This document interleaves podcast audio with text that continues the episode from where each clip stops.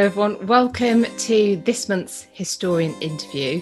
And today we're going to get to talk to Dr. Kat Marchant. She has an incredibly successful YouTube channel called Reading the Past.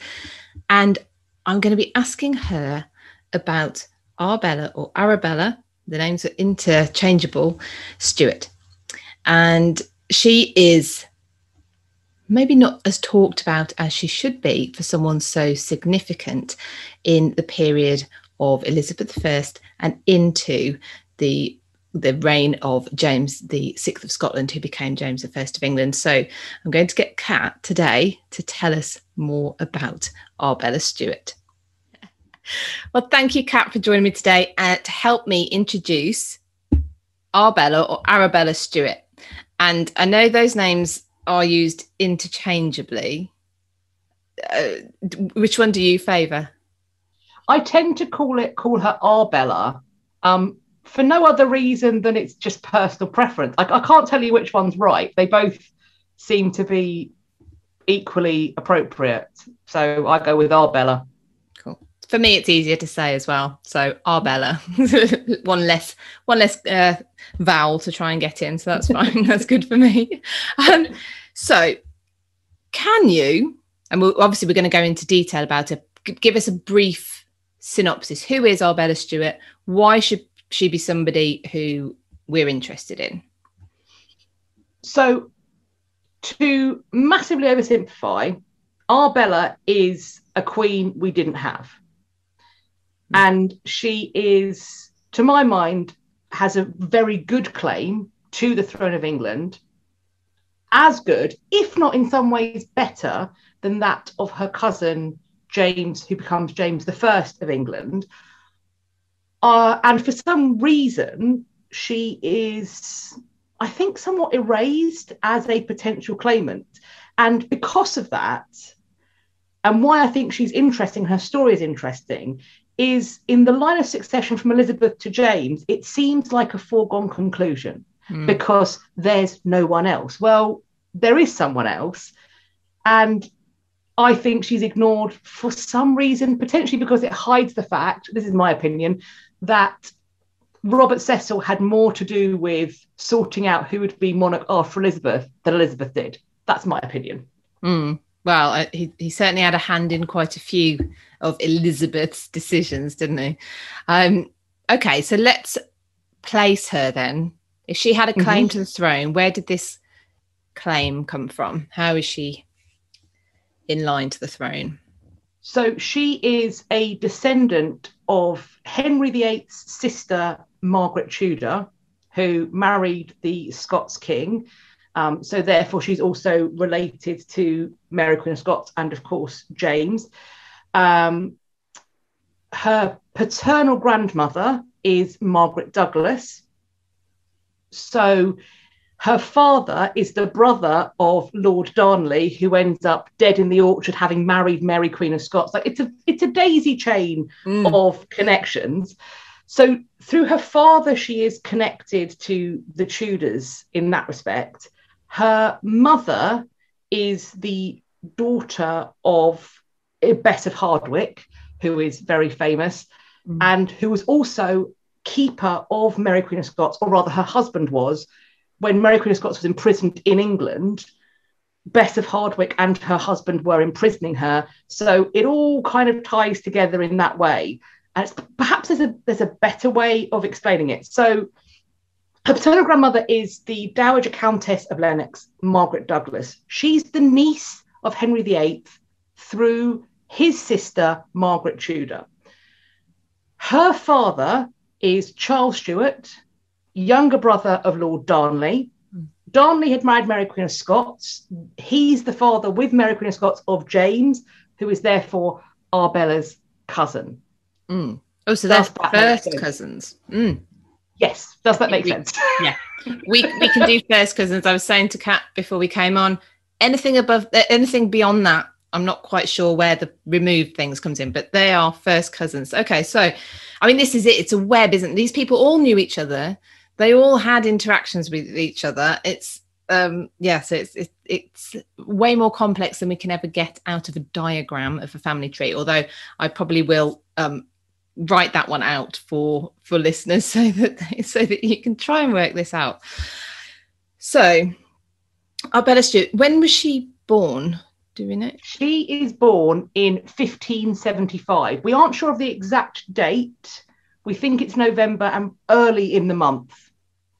Um, and perhaps the reason why we don't know the exact date of birth is A, because she's female and therefore people are keeping less track of things like that because there's an assumption that there'll be a male heir. But also, her parents' marriage wasn't officially sanctioned. So her paternal grandmother and her maternal grandmother, Bess of Hardwick and Margaret Douglas, seem to have got together to marry their children. Um, and of course, the boy has a claim or has royal bloodline. So the making of heirs or potential heirs in Elizabeth's reign um, is a is a no bueno. There's no way that that marriage would have been, I think, sanctioned. So it mm. happens in secret, and afterwards, both of the grandmothers are summoned to London by Elizabeth for a little chitty chat um, and a little uh, sojourn in the tower for their um, behaviours, shall we say? Isn't it interesting though? So Elizabeth is around about 40, at this over 40, maybe hitting around 45 by the time um, Arbella's born. So it's interesting though, isn't it? Getting slightly off topic straight, but I want to make this point actually because I think it's going to be relevant later. We we think of Henry VIII because uh, as not one to talk about illness, not one to talk about death. But Elizabeth, I mean, she def she was the same. If, if you're a single woman in Tudor times, let's be fair, biology is biology. You're pushing it now if you want a baby in your 40s. She's in her 40s. Yes, they're going to think, uh, or they're going to know it's a dodgy business producing potential heirs to the throne. On the other hand, if Elizabeth does die childless and that's becoming more of a possibility, you could end up being the grandmother of the next king or queen of England. Yeah. And these are um, these are savvy women, Bess and uh, Margaret Douglas. Uh, definitely, and and it's it's that there is on the one hand the the stakes are incredibly high, um, and there but there is also everything to play for. The the other the flip side of the Tudor descent, which by the time Elizabeth died, it's not an issue because um, the sisters of Jane Grey, who arguably still have a claim to the throne, Catherine and Mary. They've both contracted their own secret marriages, uh, been imprisoned. In, indeed, in the case of the elder sister, Catherine Grey, where it's it much more looks like a play for the throne because she marries a Seymour. Um, the Seymours will come up again um, mm. and behave with the valour of a complete cad and bounder.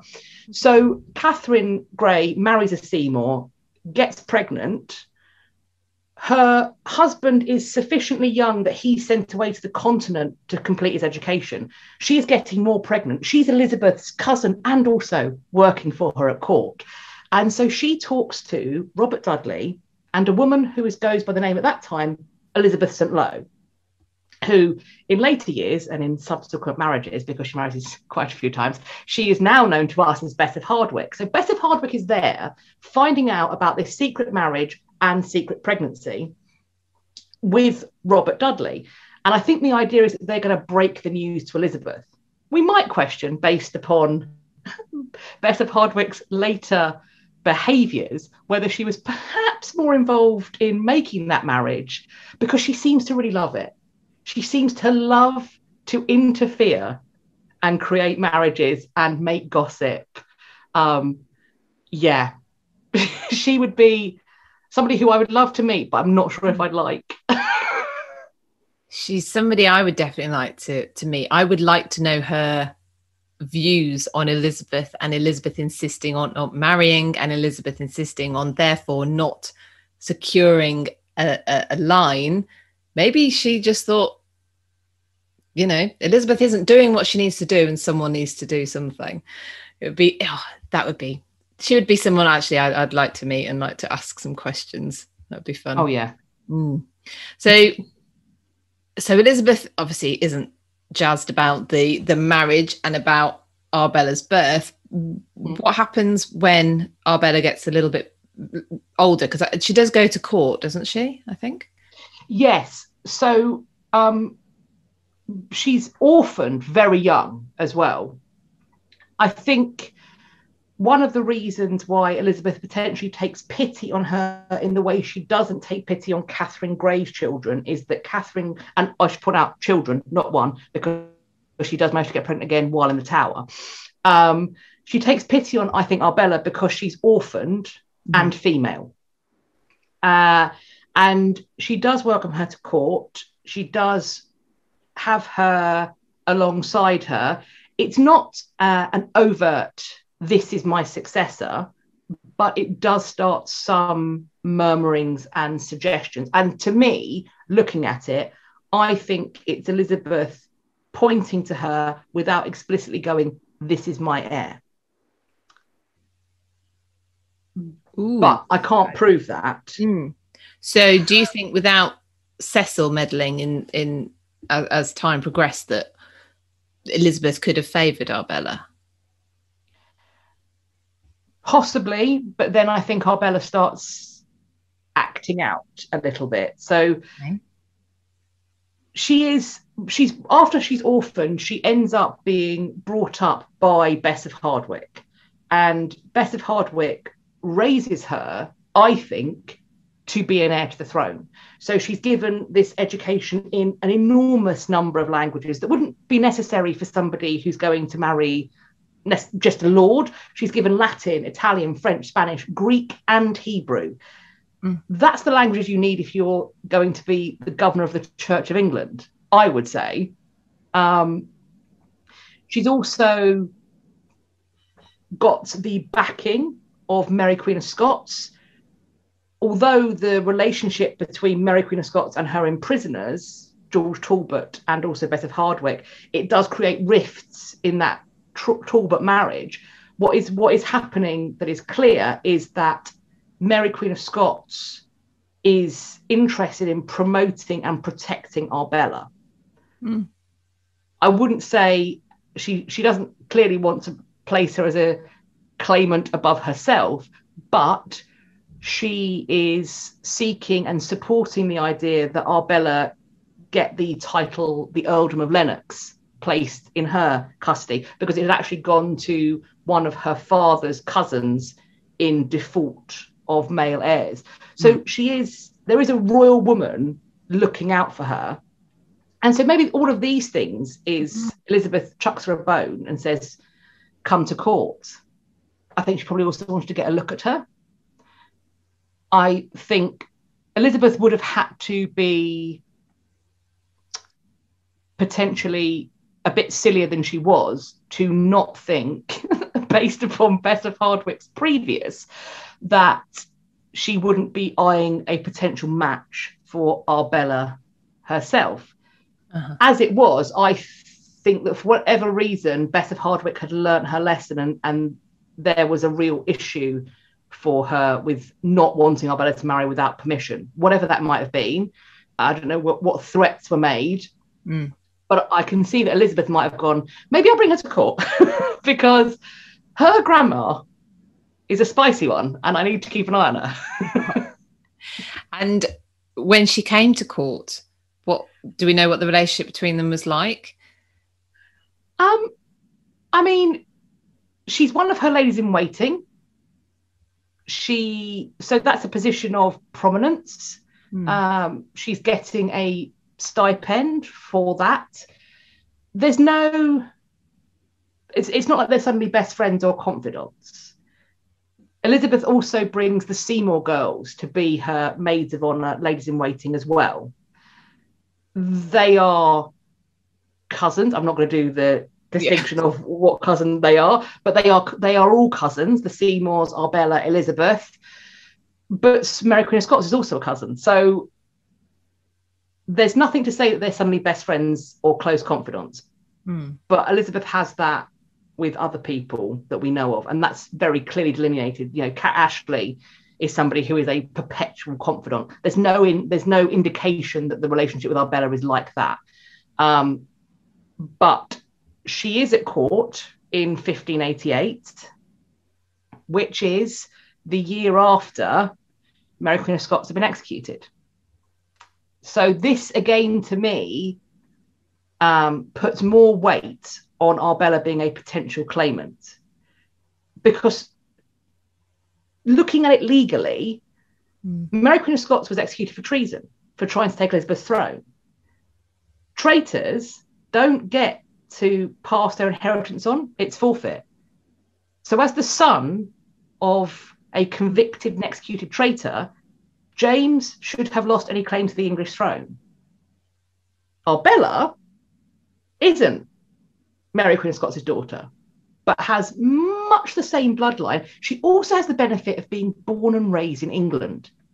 She's not a Scottish born person. Mm. So there's that other issue because the will of Henry VIII seems to be very clear on excluding Margaret Tudor's descendants in a way that it isn't um, on excluding Mary Tudor. They are in the line quite mm. clearly. The Grey sisters are very clearly in the line. Margaret's are completely ignored. So, as there aren't any legitimate Greys, because Catherine Grey's sons have both been declared bastards, I think Arbella is the logical heir as she's not the daughter of a traitor. And that's why I think Elizabeth brings her to court in 1588. Wow, and why she should be someone who is talked about a little bit more, and or at least known about a little bit more.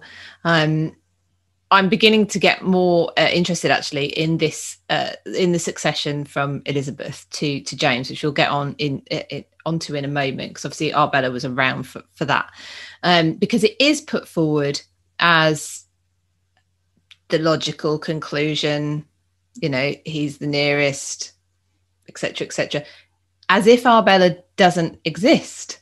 Mm. um and of course she does. She's there. She's um young healthy etc etc well educated ready to do it. If her if her grandmother seems to have had anything to do with it. Um and yet not really talked about so anyway, that's why we're doing this today. Okay. so um but I don't.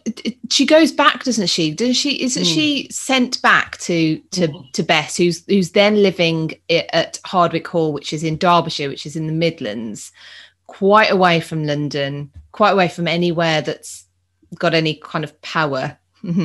it, um, so, what happened there? Is is that a sign of her having enough of her, or, or what? Do we know what happened there? So the story goes that Arbella became friendly with Robert Devereux, Earl of Essex, who had and would go on to replace his stepfather, um, Robert Dudley, Earl of Leicester, as Elizabeth's favourite. What friendly means um, is up to everybody to decide for themselves. So there is the hint that she is sent away because Elizabeth is jealous of her. Now, is it possible that in bringing Arbella to court in 1588, after having had Mary Queen of Scots executed, after and during the Armada threat ramping up, is it possible that by bringing Arbella to court, Elizabeth went, oh, hang on a second, um, I've just pointed out an heir, haven't I? Wasn't going to do that. Um, oh, look, she's talking to him and I like him. That's a reason. Off you go. We have this notion of Elizabeth as this morbidly jealous woman, just inveterately. And that's quite possibly true, but she's also a political animal. So she could have said to either one of them, keep your balls in your own court, don't play this game with me. But to choose to send her all the way up and away and back to her grandmother, where she then can't keep an eye on her, mm. I think it's because she didn't want her in quite close proximity, this very young woman of childbearing age, from the portraits, quite beautiful. Very obviously Tudor looking. Mm. Her mincing about the court probably felt like a very bad idea in the Armada year, is what I would think. Mm. Mm. And so she wanted to rectify that pretty quickly. it seems like such a double-edged sword. Um, like you say, do I keep an eye on her? But then also she's here with all the other eligible, with all the where all the eligible powerful bachelors are. That Elizabeth is keen to maintain she's there. You know, this whole courtly love thing. You know, she's there, however they would put it, and yet yeah, she, she's so so she, she sends sends her away. See, I mean, how much do you think? Um, it is because sorry, I was going to say there, there, doesn't seem to be any talk of matching Arbella, actually getting her married off, getting her sorted in that way.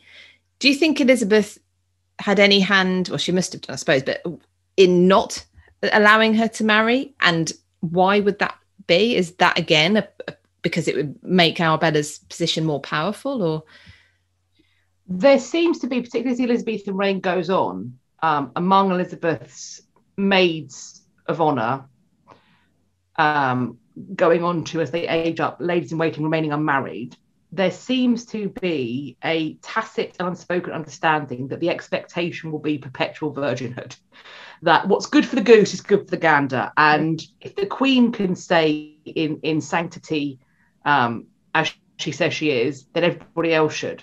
And I think ages having potentially maids of honor and then ladies in waiting who marry, who remain at court, potentially with their courtly husbands, who are then pregnant, having that juxtaposition is not what she's going to want.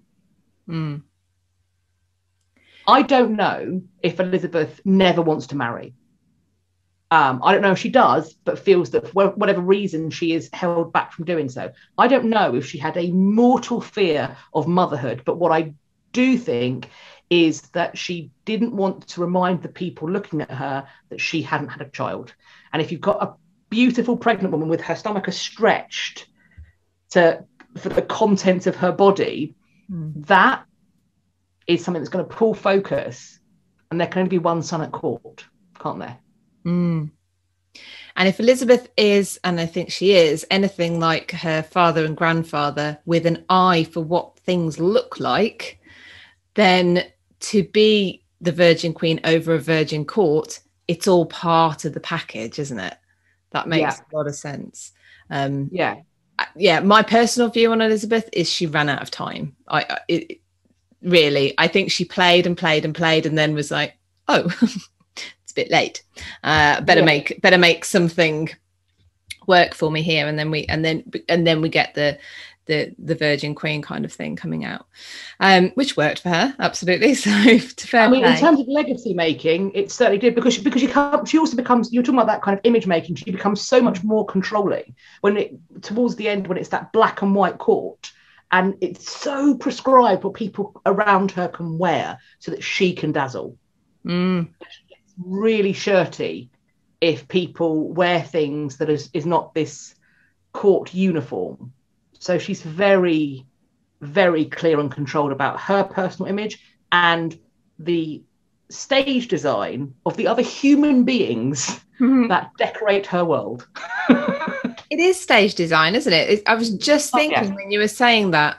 If anyone's ever seen the film Legally Blonde, and you've got Reese Witherspoon always in pink, hot pink, um, and if you look at any of the sort of videos about how they filmed it, everyone's in grey suits obviously around her. That's that's that's the given. But then they shine lights on her to make her dazzle on the screen it, the backdrop everyone else in their in their grey suits. And elizabeth had this amazing eye for that. That is mm-hmm. theatre. Mm-hmm. that's amazing really. Well i mean Majesty the queen does it to this day. She always wears a block of a very bright color so she's always visible. And of course today that serves two functions. It means that people who are coming to see the queen can spot the queen from very far away but it's also great for your security detail they can keep eyes on you. If you're in hot pink and you've got a hot pink pillbox hat and your security that needs to remain removed but eyes on, it's great that you're in bright colour. Mm, that's interesting as well. Yes, absolutely. Maybe they learnt from Elizabeth. She set the uh, set it ready for everyone else. Oh yeah. Now, Arbella. Mm. So she's she's got a good claim to the throne. Mm-hmm. For some reason, she's Cecil doesn't like the idea. I mean, I I don't know, but I imagine the fact that James has already got um, an heir and a spare, and is already a, a ruler in in Scotland. I, I, imagine all these things played into some sort of let's have some stability and and and and and move on to to someone who potentially or is most likely to give us that. But Arbella, mm-hmm. of course, is still around when mm-hmm. um, Elizabeth dies. So when James comes to he, he, moves here doesn't he as soon as he's as soon as he's made king he, he moves down here um yeah. into london and she is i think she's given pretty much pride of place at his um uh his coronation ceremony or is it his his his entrance into london do you know anything about that and how she would react how she reacted to james coming to the throne well i know that i just want to talk about the year before 1602 because she is chomping at the bit um, in Elizabeth's last year of marriage. That's the year that she attempts to marry Edward Seymour, who is Lord Beauchamp, who is a descendant of Henry's other sister, Mary Tudor, through Catherine Grey's illegal marriage to another Edward Seymour. It's they're, they're all called Edward, yeah, or William. We'll get to that in a second. Um, or Thomas. And that or Thomas, yes, exactly. Um, and that looks incredibly like a attempt to create a rival heir. She's trying to plan this marriage. Elizabeth is not happy with it. Uh, to- uh, Edward Seymour is also kind of warned off, and so that marriage never takes place. The next year, so uh, in 1503, as we're going into um, the last months of Elizabeth. 1603, yeah, yeah. 1603, sorry. I get my 15s and 16s. If she's as she as we're going into that, um, she stops eating and she refuses to drink. And she claims that James the Sixth of Scotland, who as he is then, was her lover. Which would be quite the thing, mm. as he was in Scotland. On a number of levels, actually. Yeah, yeah, yeah, yeah. So she she claims so there's this real kind of attention seeking behavior. Right. When James claims the throne, um, he is very welcoming and particularly he places her in the household of his wife, but almost at once she is the focus of plots. So does he have her at court recognized as a member of the family because he loves her and realizes that she's had a pretty rubbish time? Or does he make her um, one of the chief leading servants of his wife, a carver to his wife, because he wants to keep an eye on her? Is it, is it once again the gilded cage of Tudor Stuart surveillance? I don't know. And Arbella is what, mid to late 20s at this point? Yep. So she's 1603, she's 27, coming up 28. So, so she's on TikTok. a yes, I was going to say on a personal level, she's thinking mm, biological clock is ticking. Yeah, but yeah. she does find a way, doesn't she? Let's talk about the thing that Arbella is probably, if you have heard of her, the most. This is probably why you've heard of her, and this is the the eventual marriage she she she makes, which is clandestine. Uh, let t- tell us about that. So I think a, a massive thing that occurs that, that finally just takes the brakes off the runaway train that is because Arbella makes some bad choices. I'm going to say that. Like I like her a lot, but she does make some interesting choices. And what takes the brakes off the runaway train is that Bess of Hardwick dies in 1608. Mm-hmm. Um, towards the end of that same year, Arbella contracts smallpox. which she survives. But 1608, she's now 33. Mm. Even more TikTok. Mm. She's had smallpox that has no doubt other people in her household or community have no doubt died from or been horrifically scarred by. Like, you're going to be reminded of your mortality. Mm. So, two years after the death of her grandmother and the smallpox, she marries the 22 year old William Seymour. The marriage doesn't really get much of a chance to get off the ground. It's discovered within days. Is it another attention seeking thing? I don't know. William's sent to the tower. Arbella is placed under house arrest in Lambeth. Um, there is some suggestion that despite the fact that this marriage is discovered so quickly and they are separated, that by some means they managed to circumvent the separation because there is discussion that Arbella has fallen pregnant.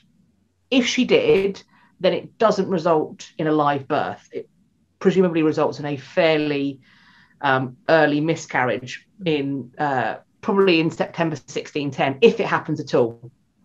This rumor or fact, whatever it is, is too much for James, who's like, uh, I think, I think maybe not. We're maybe not going to keep you in Lambeth and your husband in the tower.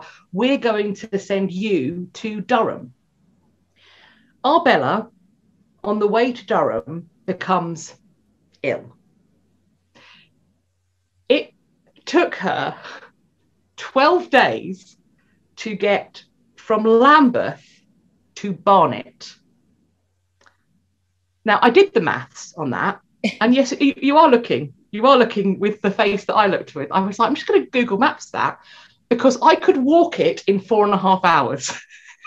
it took her 12 English days. That's that's good going for procrastination. That is that that yeah. That's quite some illness. That's that's quite quite some illness. Um be fairy clearly, steps to get there quicker. I mean, even if she was being carried, she'd get there quicker. Mm. So clearly this is a fabricated illness and the point of it is to give her husband the chance to bribe his way out of the Tower of London and get meet her to get on a boat to France. Of course, Arbella is being painfully and slowly taken from Lambeth to Barnet and then further north up to Durham, which never happens because she slips away in men's clothing and she is supposed to meet him in a pub in Blackwall, but and they're then going to travel to their waiting ship. William is delayed. Arbella sets off and waits for him in the channel. He gets in a different boat, gets blown off course, but does land safely in Ostend. Arbella's decision to wait for her husband means that she's not so lucky because James sends people after her and she is caught just before Calais. She is reclaimed and she is brought back to England and she is imprisoned in the tower. Um, and so that's 1611. She is, we believe, held in an upstairs room of the bell tower. And there's lots of talk about where people are held in various parts of the tower because people love to be like, so and so's there, so and so's there by tradition, she's held in the bell tower, which is also where Sir or Saint Thomas More was held before his execution. And I bring up the bell tower because that now is the Queen's house, and that is where the person who is in charge of the Tower of London lives. And the story goes that a former boss of the tower, his bedroom backed onto the cell that Arbella would have been held in uh, a place where she once again returned to what she had done at the end of Elizabeth's reign. She stopped eating and drinking. And so this sort of hunger strike or depression or whatever it was, it, it does eventually cost her her life. She starved to death basically mm. in 1615. But so the story goes, this boss to the tower's wife was in her bedroom and she went to walk out and she felt a really firm shove on her back despite nobody being there and everybody or he at least believed it was Arbella Stuart. And the rumor is that the Tower of London stopped talking about ghosts after that. Stopped talking about them. Yeah. Don't mention the ghosts. Now, now they do again. There's a different boss at the tower. Ghosts are potentially back on the menu, but apparently, I was told that they were that they that we were not supposed to talk about ghosts when that was happening. Before my time, when I spent time working there, but apparently that's the rumor. Although the tower is, I will say, a place of many rumors. I imagine. Actually, I know a soldier who was based there once. You know, big, burly, whatever. Definitely said there were there were spirits there. I mean, if there's going to be anywhere, I think the Tower of London is is a good candidate to happen. But Arbella, what a life! I mean, yeah. it was like you said earlier, a gilded cage. Every mm. where she, well, every element of her life was controlled. Yeah, down to she didn't have the same freedoms, and I know this is obviously this goes for anyone with that royal connection, I suppose, even today. But just those freedoms to get married, have children, nah, None of it. Can't have any of it. Not even told who to marry. You you we're just going to keep putting it off so that you can't until you're so desperate that you you try a secret marriage. And uh, did I read that they were married at Greenwich Palace, which doesn't seem like a brilliant idea if you're trying to be uh, secret about it. Uh, that rings a bell for me. Yeah. Um, which I, I mean, married at Greenwich or Greenwich Palace. They could. I read Greenwich Palace, but I don't. But that would that would maybe um, go into the the idea that this was more of a attention seeking exercise than really an attempt to get married in secret. I don't know. Yeah, I'm. I'm not 100% sure where they do get married um, because she marries in secret. And Greenwich Palace, uh, it, it's entirely possible. I, have, I haven't seen that document, but if she were to marry at Greenwich Palace, that's like Elizabeth's favourite. That's her favourite place. Who is marrying them at Greenwich Palace and Elizabeth doesn't know beforehand? Yeah. I, I, mean, it's entirely possible, and um, I will certainly try and look out that source. Yeah, um, but I, well, because that's an interesting question in itself, isn't it? Who married them? What do we know?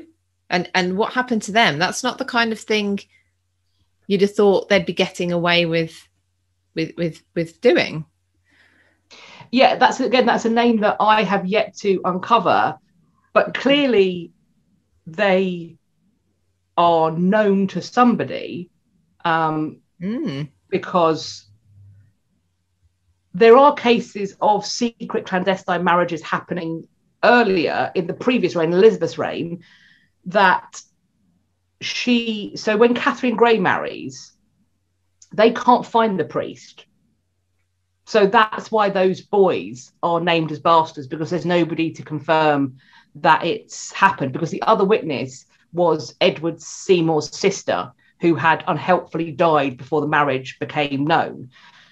Awkward. Do I think that James finding out that his cousin had married in his predecessor's favourite palace, which I mean, probably it wasn't his favourite palace seems to have been Whitehall.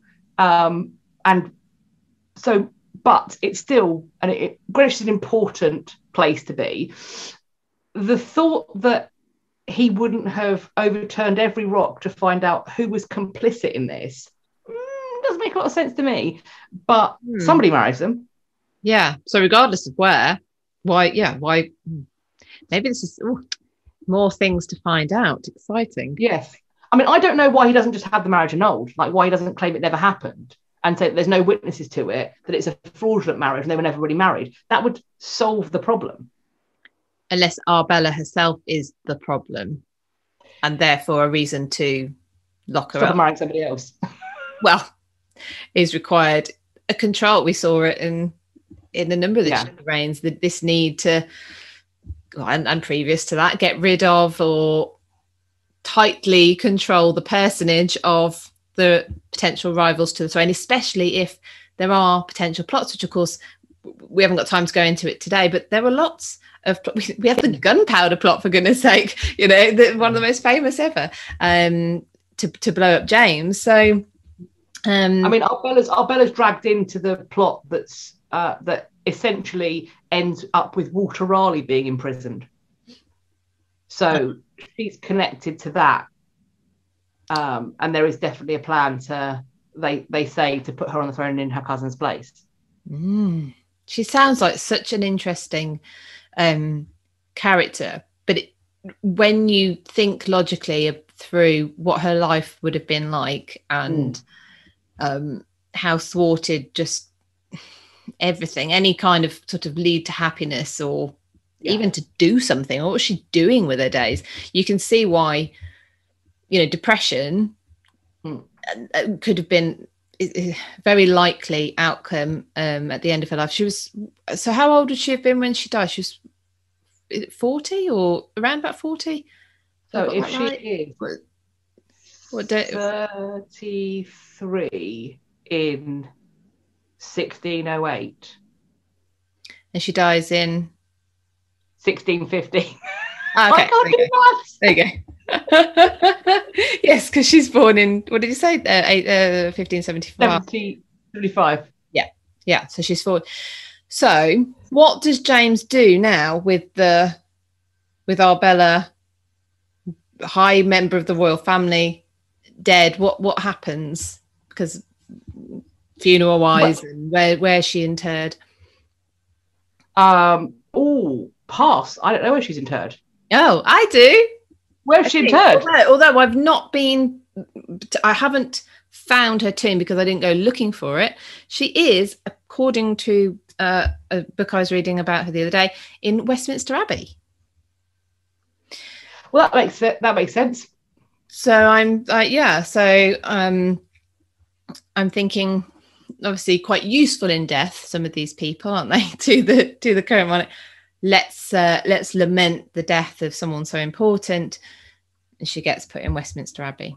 But i'm not i'm not sure where in the abbey. Oh no i, I mean i have no idea about the placement or anything in westminster abbey. I couldn't i couldn't tell you. But yes he's he's he that makes that's a lot of sense from james. He likes to keep the ladies in his life.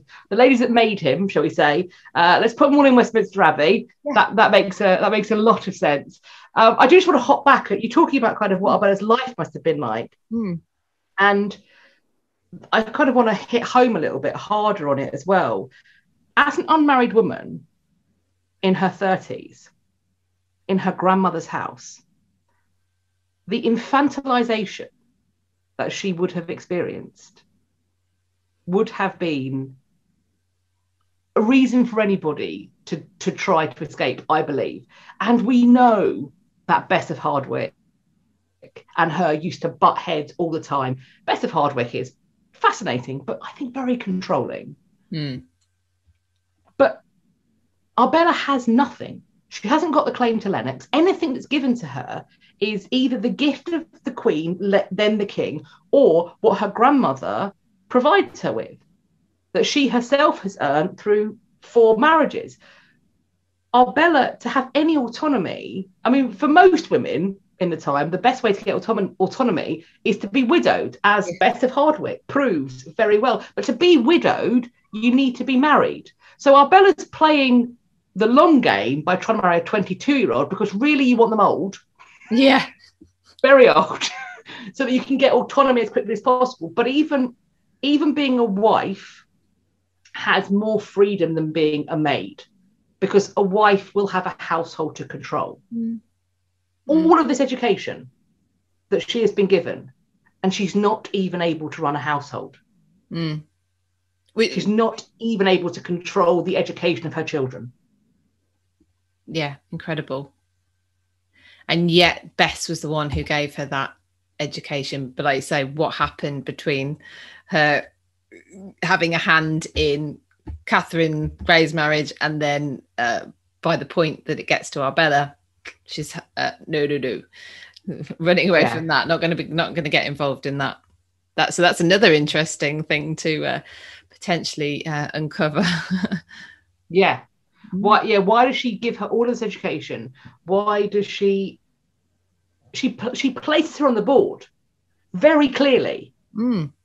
and then she goes, "Oh no, Mm. let's not." Um, and I just I I I wonder who threatened her. That's all I can think. Who threatened her? Did she feel brave while she still had this successful marriage to George Talbot? Was that it? And then as she gets involved in an unhappy separation, that does bring with it a, a taste of scandal. Mm.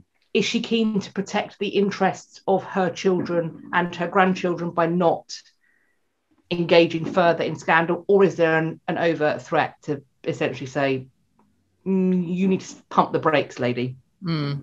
You're getting into traitorous type territory here, and yeah, Yeah. Mm. Interesting. Well, thank you so much for that, Kat. I, I, I Arbella now is someone I want to make sure she's a bit like the Princess Charlotte in in in the couple of hundred years later. She's she should be talked about. She's not enough, and now you've taught us a bit more about her. Then um, then I know I'll be I'll be ringing her bell or whatever the whatever the phrase would be. Um, yeah, making sure I, I'm really interested. Actually, like I said earlier, learning more about this about Elizabeth's succession. Um, so thank you very much for for talking to us about Arbella today. Thank you. You're very welcome. Thanks for having me.